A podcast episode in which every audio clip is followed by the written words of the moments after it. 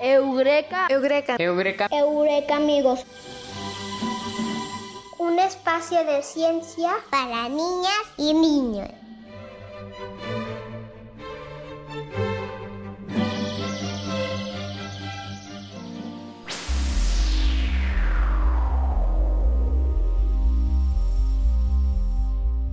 Hola, bienvenidos a Eureka Amigos, un espacio de ciencia para niñas y niños. Esperamos que nos acompañen todas las semanas para escuchar un poco de lo que sucede en la ciencia y esta es una producción de la Universidad de Guanajuato y la Secretaría de Educación de Guanajuato para todos los niños del estado. ¿Cómo estás, Pau? Hola, Artemisa. Muy bien, muy contenta con nuestro gran invitado del día de hoy y con el tema que vamos a tratar. Ale, Bruno, ¿qué tema vamos a tratar hoy? Del sistema solar. Claro, y ya le Y sabe. los planetas. Exacto, y ya le sabe cómo se llama nuestro invitado, el astrónomo. Carlos. Exacto, entonces hoy tenemos a Carlos, un astrónomo que nos va a hablar del sistema solar, los planetas y va a resolver las dudas que tienen todos los Eureka amigos. Muy bien. Pues vamos a escucharlo.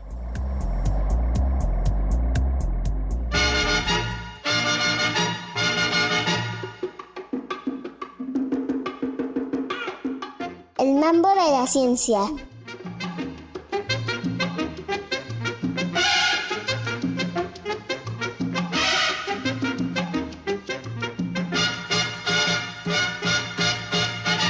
Sistema solar.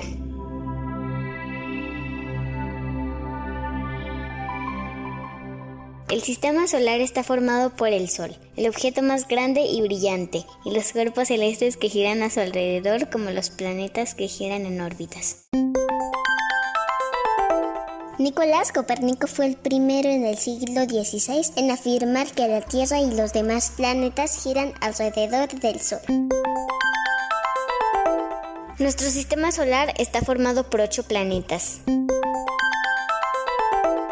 Mercurio es el más cercano al Sol y el más pequeño del sistema solar. Tarda en dar la vuelta en solo 88 días terrestres, es decir, su año es de 88 días. Es el planeta más rápido del sistema solar.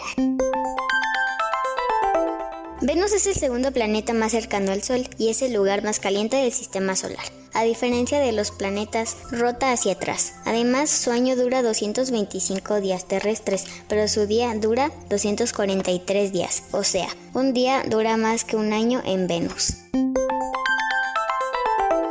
La Tierra es el tercer planeta en orden de cercanía al Sol. Hasta ahora es el único que tiene seres vivos, océanos de agua y atmósfera compuesta por nitrógeno y oxígeno.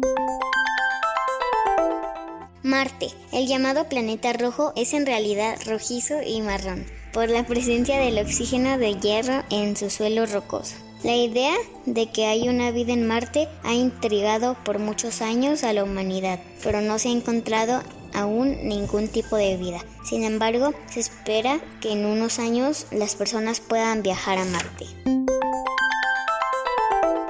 Júpiter es el planeta más grande del sistema solar.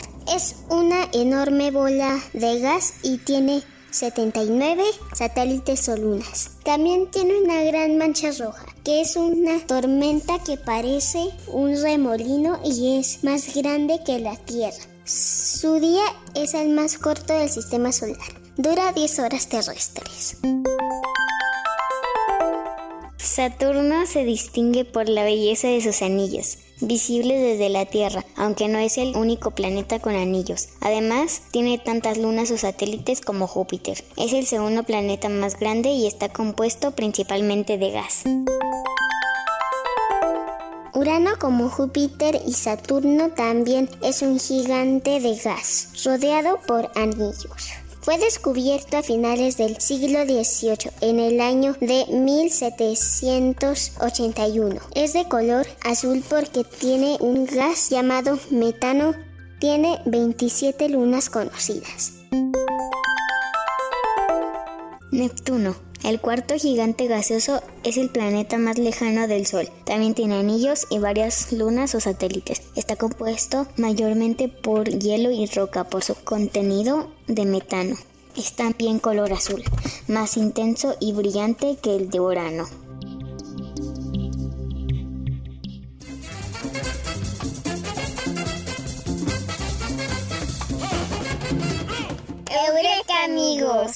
Un espacio de ciencias para niñas y niños.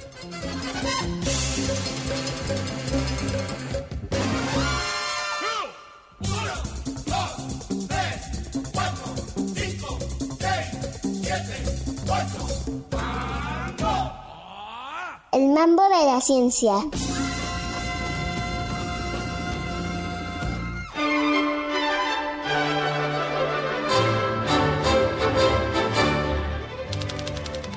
Amigos, ya nos encontramos aquí con Carlos Rodríguez, él es un astrónomo de la Universidad de Guanajuato y bueno, pues ya saben, viene a explicarnos el tema del programa de hoy, que es el sistema solar, ¿verdad, Pau? Así es, y ustedes, Ali Bruno, ¿tienen alguna pregunta? ¿Qué hace un astrónomo? ¿Qué es un astrónomo? Pues miren, un astrónomo, primero que nada, es una persona que se dedica a la ciencia. Entonces, la, la ciencia que, que nos, nosotros utilizamos para explicar todo lo que sucede en el universo y sucedió es la física, es la principal que usamos, pero la podemos combinar con química y con matemáticas. ¿Y, qué hace un astrónomo a ciencia? Tomamos la luz de las estrellas que nos llega o de las galaxias y la, analizamos, eh, la estudiamos y de ahí sacamos información. Esa información que nosotros sacamos es, por ejemplo, de qué está hecho una estrella, qué elementos tiene, por ejemplo, cuántas estrellas hay en una, en una galaxia. Nos ponemos a contarlas. Antes la contaban a mano, ahora ya usamos las computadoras porque es un trabajo muy duro. Imagínense contarse unos milloncitos de estrellas y ponerles toda la, toda la información de cada una. Y entonces hay muchos objetos en el universo. No nada más están las estrellas y las galaxias, están los planetas, están los asteroides, hay nubes de gas y de polvo, de las cuales se forman las, las estrellas. Y las estrellas, además de, de, nacer, también evolucionan, así como ustedes que crecen y que cambian. También las estrellas crecen y cambian y también mueren. Entonces, ¿cómo mueren las estrellas? También lo investigamos los astrónomos. Unas estrellas mueren y explotan como nebulosa planetaria, por ejemplo el Sol, y otras estrellas explotan como una supernova. A lo mejor han escuchado de eso. Y a otras estrellas que son más grandes, que tienen más masa, terminan su vida como un agujero negro. También han escuchado ya las caricaturas sobre agujeros negros, supongo. Entonces, eso es lo que, lo que básicamente estudiaban los, los, astrónomos. También investigamos, por ejemplo, cómo se formaron los elementos, en dónde se formaron los elementos. Adentro de las estrellas se formaron los elementos. Es una pregunta que ya hemos ido solucionando y sabemos más o menos cómo suceden esos, esos procesos. Y, y entonces usamos todas las herramientas que tenemos de tecnología para investigar cómo se forma el universo, de qué está hecho, cómo evoluciona y cómo mueren los objetos que están en el universo y cómo se forman los planetas como el que vivimos. Otra de las preguntas que tratamos de encontrar así, que seguramente es ahora de moda, está de moda, es la, el origen de la vida. ¿Cómo es que se, formaron seres vivos en, en un planeta como la Tierra? Eso es lo que hace un astrónomo. Pues muchas gracias, Carlos. A ver, ¿cuál es la siguiente pregunta, Ale? ¿Qué es el sistema solar? El sistema solar es un conjunto de objetos. Entonces, eh, esos objetos que lo conforman son los planetas, los asteroides, eh, cometas, también gas que está por ahí entre los planetas y polvo y, muchos compuestos de los, asteroides y de, de los cometas es hielo. Las temperaturas son muy bajas y tienen hielo en la parte externa de los asteroides o de los cometas. Eso es el sistema solar, es un conjunto de, de objetos y obviamente el más grande de todos es el Sol. Y es, el, es como el, el, que guía a todos los otros objetos para que no se escapen de su entorno y hacen, hacen que estén dando vueltas alrededor de él ¿sí? a través de la gravedad. Si han escuchado de la gravedad, la gravedad, así como a nosotros nos jala hacia la Tierra, también jala a los planetas hacia el Sol, pero como tienen una velocidad, entonces no se logran escapar, los atrae la gravedad y están en órbita circular, casi circular, alrededor del Sol. ¡Wow! ¡Qué interesante!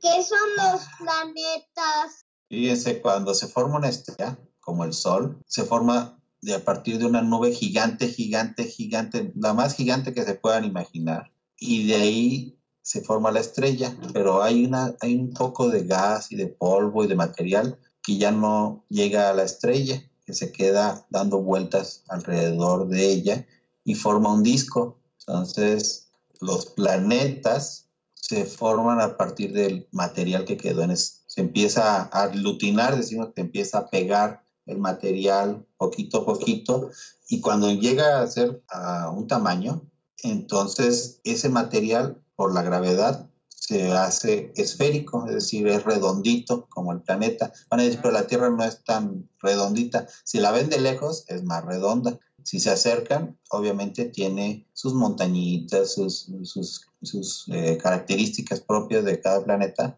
va a variar, pero de, lejos realmente parece una esfera, igual la Luna, que tiene un tamaño suficientemente grande, es redonda. Si ven ustedes los, los asteroides, eh, alguna imagen de asteroides, estos son irregulares porque no tienen suficiente masa para que la gravedad los haga redondos. Es un planeta, sujeto que se forma, está alrededor de la estrella y ese planeta llega a ser redondo por la gravedad. Esos son los planetas. Hay planetas rocosos y planetas gaseosos. Por ejemplo, Júpiter. Júpiter, la mayor parte de su composición es puro gas, puro hidrógeno y helio.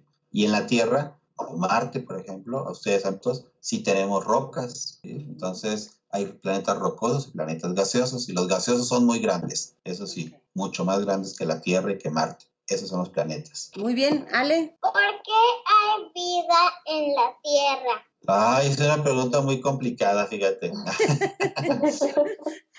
pero pero yo, yo lo que pienso es que se puede responder de la siguiente manera, así muy, muy sencilla hay vida en la Tierra porque hay condiciones, por ejemplo, hay calor para que los organismos celulares pudieran tener esa, esa vida, necesitan agua, necesitan nitrógeno, necesitan oxígeno.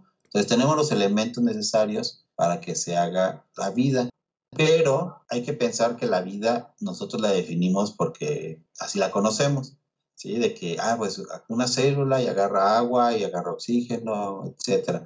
Pero podría haber un planeta en el cual se juntaran partículas que funcionaran atrapando, por ejemplo, en lugar de que agarrara oxígeno, que agarrara plomo y que ese plomo lo convirtiera en energía, ¿sí? Entonces depende mucho de las condiciones que tenga el planeta para decir, ah, esto es vida la vida puede ser, yo creo que mucho más amplia de lo que nosotros sabemos. La vida eh, se formó entonces en la Tierra porque había condiciones necesarias, había calor, había luz, había eh, suficientes elementos, eh, había una estabilidad, por ejemplo, si, si tuviéramos el planeta Tierra y le estuvieran cayendo todo el tiempo asteroides muy grandes que lo estuvieran golpeando, es muy probable que no existiera la vida como la conocemos nosotros ahora.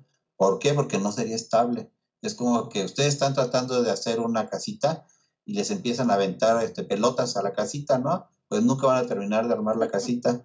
Entonces, por eso es que en la Tierra se llegó un momento de estabilidad y de condiciones de, de calor y de luz y dejaron que se desarrollara la vida. Por eso es que hay vida en la Tierra. ¡Wow! ¡Qué interesante! Y Bruno, ¿tienes alguna otra pregunta? Que si hay vida en otro planeta.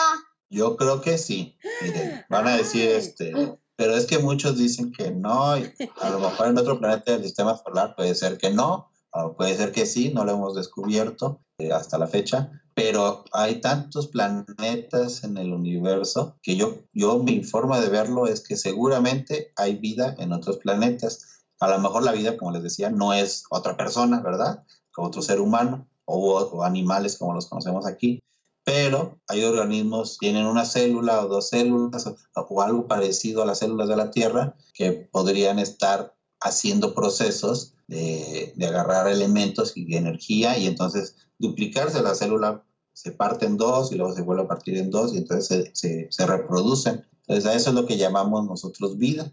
Eh, seguramente en algún planeta de nuestra galaxia o de otra galaxia, o a lo mejor en muchos planetas, hay vida y nosotros todavía no tenemos la tecnología para ubicarla, para encontrarla, para comunicarnos. A lo mejor ellos no nos vamos a comunicar con una célula de otro, de un planeta de, de otra galaxia, ¿verdad? ¿Por qué? Porque la célula no habla. Entonces tenemos que encontrarla nosotros. Sí, pero, pero seguramente hay vida, eso sí. Y lo, a quién le toca investigar si hay vida y dónde hay vida, pues a ustedes. Por eso tienen que estudiar mucho. Y invitamos a muchos Eurecamigos, como se llama nuestro programa, pues estudiar astronomía, ¿no? Sí. ¿Quieren estudiar astronomía? Sí. Sí. Ah, bueno. Carlos, pues muchísimas gracias. Este, pues creo que nos quedó a todos muy claro, sobre todo a nuestros dos este, conductores estrella, Ale y Bruno. Y gracias por estar con nosotros. Muchas gracias por invitarme a su programa. Cualquier duda me dicen, les ayudamos. Gracias, que gusto tenerte aquí con nosotros. Y finalmente recordar que los que quieran y quieran estudiar astronomía, pues hay astronomía en la Universidad de Guanajuato, así que busquen a los astrónomos estrella de la Universidad de Guanajuato. Adiós. Adiós. Adiós. Bye, bye. Ya.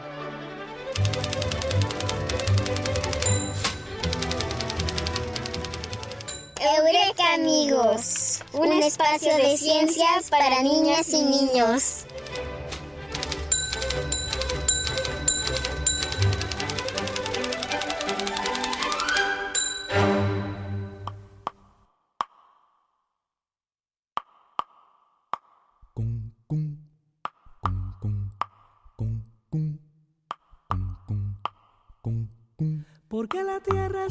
Casa, porque la noche es oscura,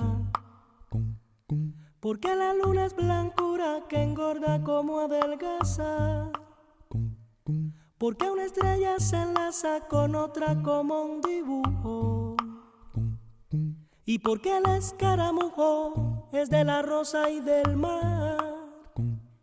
Yo vivo de preguntar, saber no puede ser lujo. Yo vivo de preguntar, saber no puede ser lujo.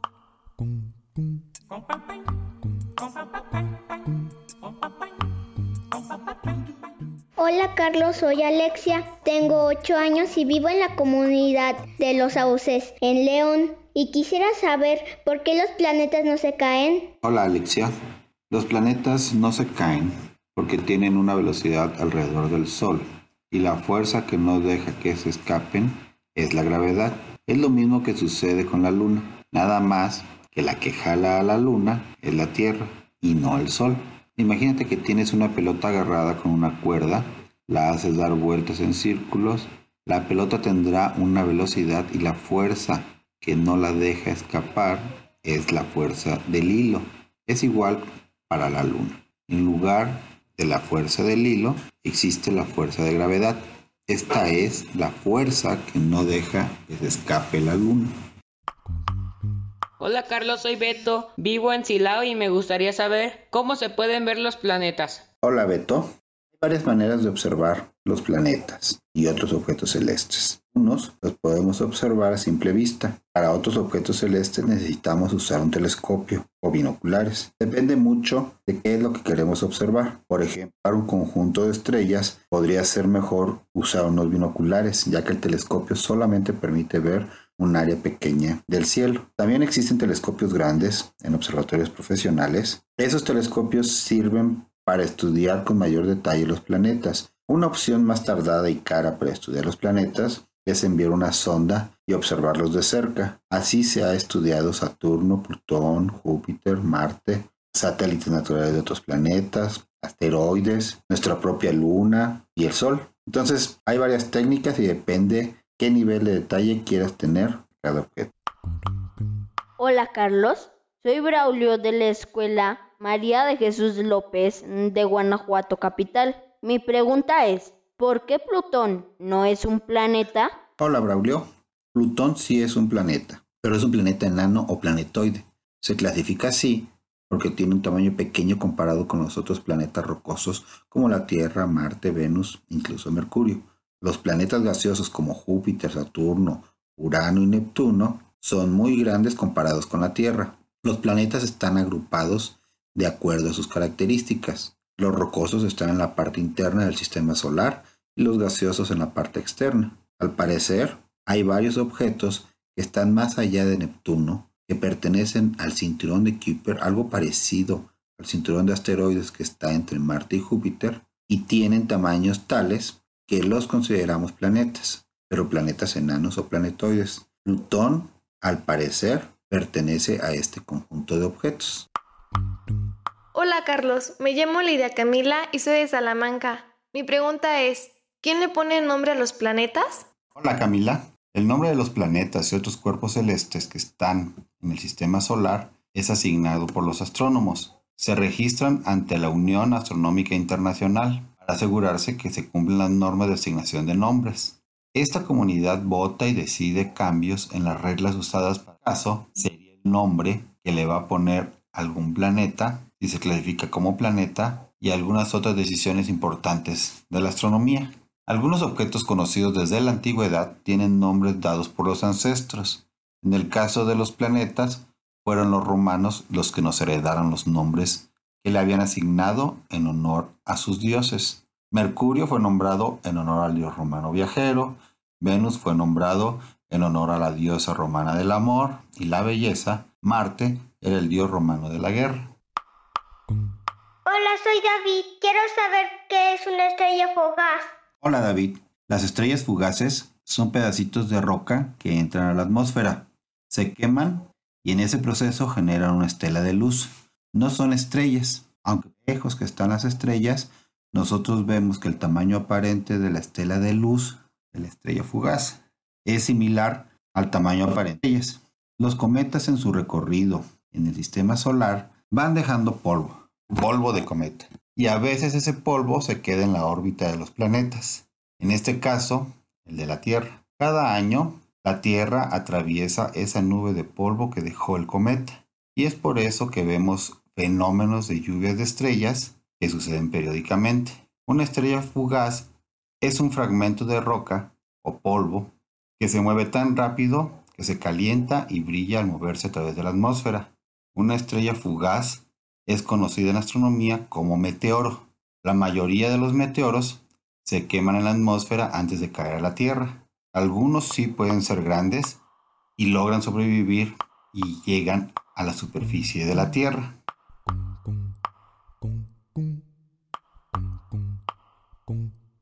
Porque la tierra es mi casa, porque la noche es oscura. Porque la luna es blancura que engorda como adelgaza. Porque una estrella se enlaza con otra como un dibujo. Y porque el escaramujo es de la rosa y del mar. Yo vivo de preguntar. Saber no puede ser lujo. Yo vivo de preguntar. Saber no puede ser lujo.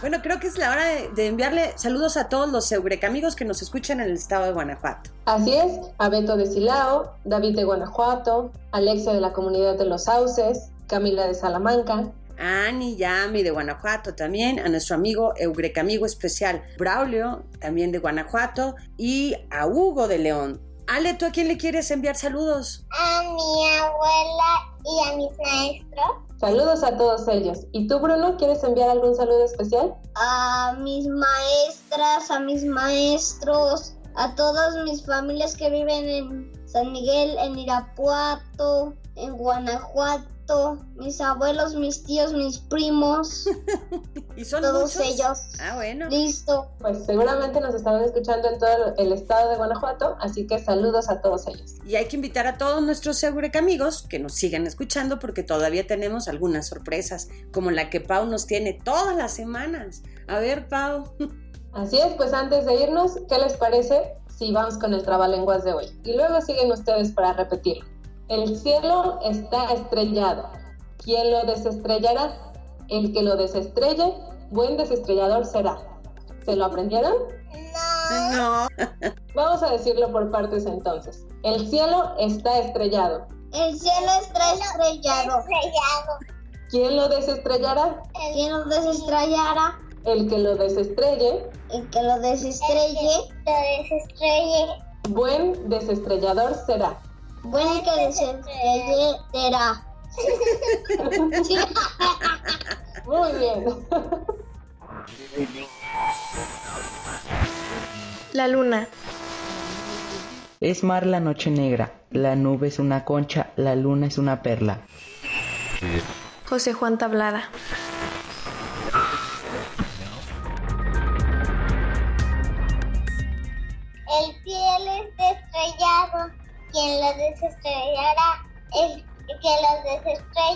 Buen desestrellador será. ¡Ah! Muy ¡Un aplauso! Pues bueno, invitamos a todos nuestros Eureka amigos a que también repitan el trabalenguas de hoy. la próxima semana Bruno y yo vamos a ganar porque ahora el premio es de Ale. Muy bien, pues un gusto estar con ustedes hablando de los planetas y nos escuchamos la siguiente semana. Nos escuchamos la siguiente semana. Adiós, Eureka amigos. Eureka amigos. Eureka amigos.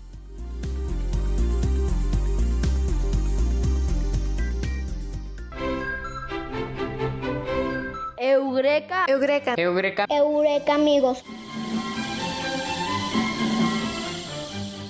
Un espacio de ciencia para niñas y niños.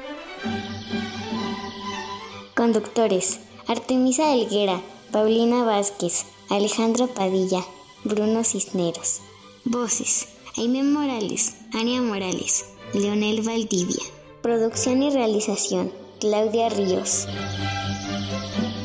Es una coproducción de la Dirección de Apoyo a la Investigación y al Posgrado de la Universidad de Guanajuato y de la Secretaría de Educación de Guanajuato. Universidad de Guanajuato. Secretaría de Educación de Guanajuato. Guanajuato, Grandeza de México, Gobierno del Estado.